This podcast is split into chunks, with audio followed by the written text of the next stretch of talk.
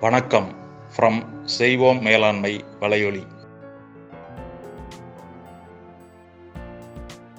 என் மனசில் பள்ளி கத்திருச்சுப்பா. கண்டிப்பாக இந்த விஷயம் நடக்கும்ப்பா சூப்பர்ப்பா.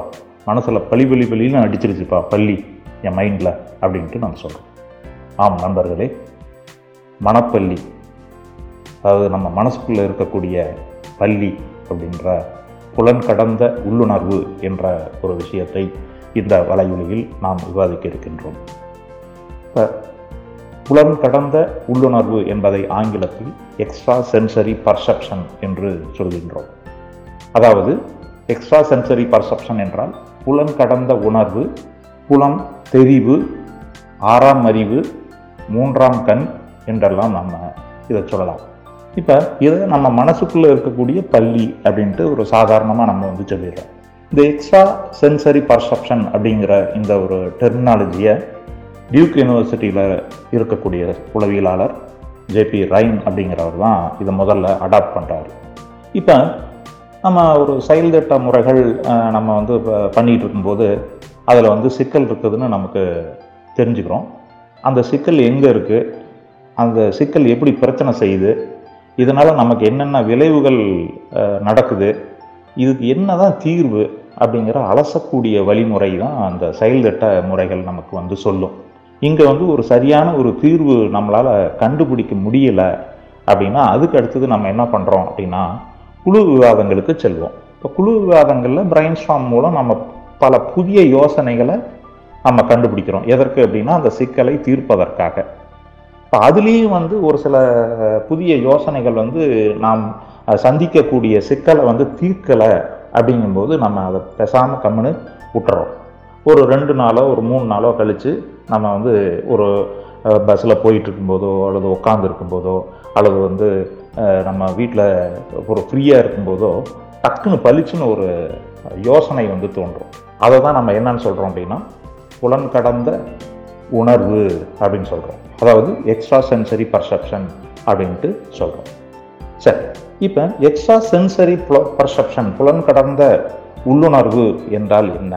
அப்படின்னு வந்து பார்த்தோம்னா இதை தான் நம்ம வந்து ஆறாவது அறிவு அல்லது மூன்றாவது கண் அப்படின்லாம் சொல்கிறோம் இப்போ ஐம்புலன்களால் தான் நம்ம வந்து பார்த்திங்கன்னா ஒவ்வொரு ஒவ்வொரு விஷயத்தையும் நம்ம வந்து பெறறோம். கண்ணு காது மூக்கு நாக்கு தோல் ஆகிய ஐந்து புலன்களால் வந்து பெறப்படக்கூடிய விஷயங்கள் தான் நம்ம சாதாரணமாக நடக்குது நமக்கு தெரிஞ்சு நடக்கக்கூடிய விஷயம். ஆனால் அந்த புலன் கடந்த உள்ளுணர்வுங்கிறது நம்ம மனதிலிருந்து தோன்றுது. இப்போ இது எப்படி வந்து இது இஎஸ்பி அப்படிங்கிறது என்ன அப்படின்னு வந்து பார்த்தோம்னா இதில் வந்து பார்த்திங்கன்னா நெ- நிறைய விஷயங்கள் ஒரு காம்பனண்ட்டு இதுக்குள்ளே இருக்குது. அதை என்னென்னு தெரிஞ்சுக்கலாம். ஃபஸ்ட்டு வந்து பார்த்திங்கன்னா டெலிவதி அப்படின்னு சொல்லக்கூடிய விஷயம். அதாவது தொலைவிலிருந்து இயக்குதல். இப்போ இந்த டெலிவரியை எப்படி நம்ம வந்து உணரலாம் அப்படின்னா இப்போ உதாரணமாக என்னுடைய வாழ்க்கையில் நடந்த நடந்த ஒரு விஷயங்களை நான் உங்கள்கிட்ட ஷேர் பண்ணிக்கிறேன். இப்போ நான் வந்து சிறுவனாக இருக்கும்போது என்னுடைய அம்மாயை வந்து பார்க்கணும் அப்படின்னு நான் நினச்சேன் அப்படின்னா அப்போல்லாம் வந்து டெலிஃபோனு சொல்லி அனுப்பக்கூடிய வசதிலாம் இல்லை. நான் மனசில் நினைப்பேன் அம்மாயை பார்க்கணும் அப்படின்ட்டு. உடனே ஒரு அடுத்த நாளோ அதற்கு அடுத்த நாளோ எங்கள் அம்மாயி கிளம்பி என்னை பார்க்கறதுக்கு வருவாங்க. இதை தான் நம்ம என்னன்னு சொல்கிறோம் டெலிபதி. நம்ம நினைக்கக்கூடிய எண்ணங்கள் இன்னொருத்தரோட மனதில் போய் பட்டு அவங்கள இயக்கி நம்மக்கிட்ட கொண்டு வர்றது அதாவது தன் உள்ளத்தில் உள்ள எண்ணங்களை செயற்படுத்துதல் அப்படின்னு சொல்கிறோம் டெலிவரி அதற்கு அடுத்தது கிளையர் வயன்ஸ் அப்படின்னு சொல்கிறோம் மனக்கண் காட்சி அப்படின்னு சொல்கிறோம் இதை. இப்போ பாருங்களேன் உதாரணமாக நீங்கள் வந்து ஒரு சாலையில் போயிட்டுருப்பீங்க நேராக போயிட்டுருப்பீங்க. ஒரு பத்து ஸ்டெப்பு போனவனையும் ரைட்டில் வந்து திரும்பி பார்ப்பீங்க. அங்கே வந்து பார்த்தீங்கன்னா உங்களுக்கு தெரிஞ்சவர் யாரோ ஒரு இருப்பார் அட பாலு எங்கே இங்கே நிற்கிறீங்க அப்படின்ட்டு நம்ம போகிறோம் ஆனால் நம்ம அவரை பார்க்கல. ஏதோ ஒரு விஷயம் நம்மளுடைய மனசில் திரும்பி பாரு ரைட் சைடில் உன்னை யாரோ நோட் பண்ணுறாங்க அப்படின்னு சொன்னதுக்கப்புறம் தான் நம்மால் வந்து திரும்பி பார்க்க முடியும். இதை தான் வந்து மணக்கன் காட்சி அப்படின்னு சொல்கிறோம் கிளையர் வயன்ஸ் அப்படின்னு சொல்கிறோம் அதற்கு அடுத்தது மூன்றாவது விஷயம் ப்ரீகாக்னிஷன் என்று சொல்வார்கள். முன்னறிவிப்பு. அதாவது எதிர்காலத்தில் நடக்கக்கூடிய விஷயங்களை நாளைக்கோ நாளான்னைக்கோ அடுத்த மாதமோ நடக்கக்கூடிய விஷயங்கள் நமக்கு முன்னரே கிடைத்துவிடும். இதை தான் நம்ம என்னென்னு சொல்கிறோம் அப்படின்னா ப்ரீகாக்னிஷன் முன்னறிவிப்பு திறன் அப்படின்னு நம்ம சொல்கிறோம் அதற்கு அடுத்து பார்த்தீங்கன்னா ரெட்ரோ காக்னிஷன் அல்லது வந்து போஸ்ட் காக்னிஷன் என்று சொல்வார்கள்.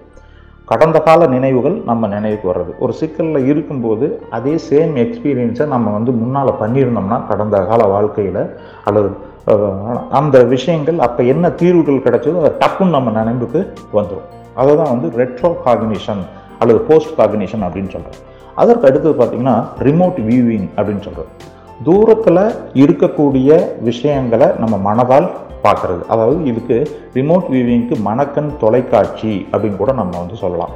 இதெல்லாம் வந்து பார்த்திங்கன்னா இந்த நம்ம பழைய சினிமா படங்களில் விட்டலாச்சாரியா படங்களில் அந்த ஒரு கண்ணாடி கிட்ட போய் நிற்பாங்க அந்த இவர் யாரை தேடுறாரோ அவங்க எங்கே இருக்கிறாங்க அப்படின்னு காமிக்கும்.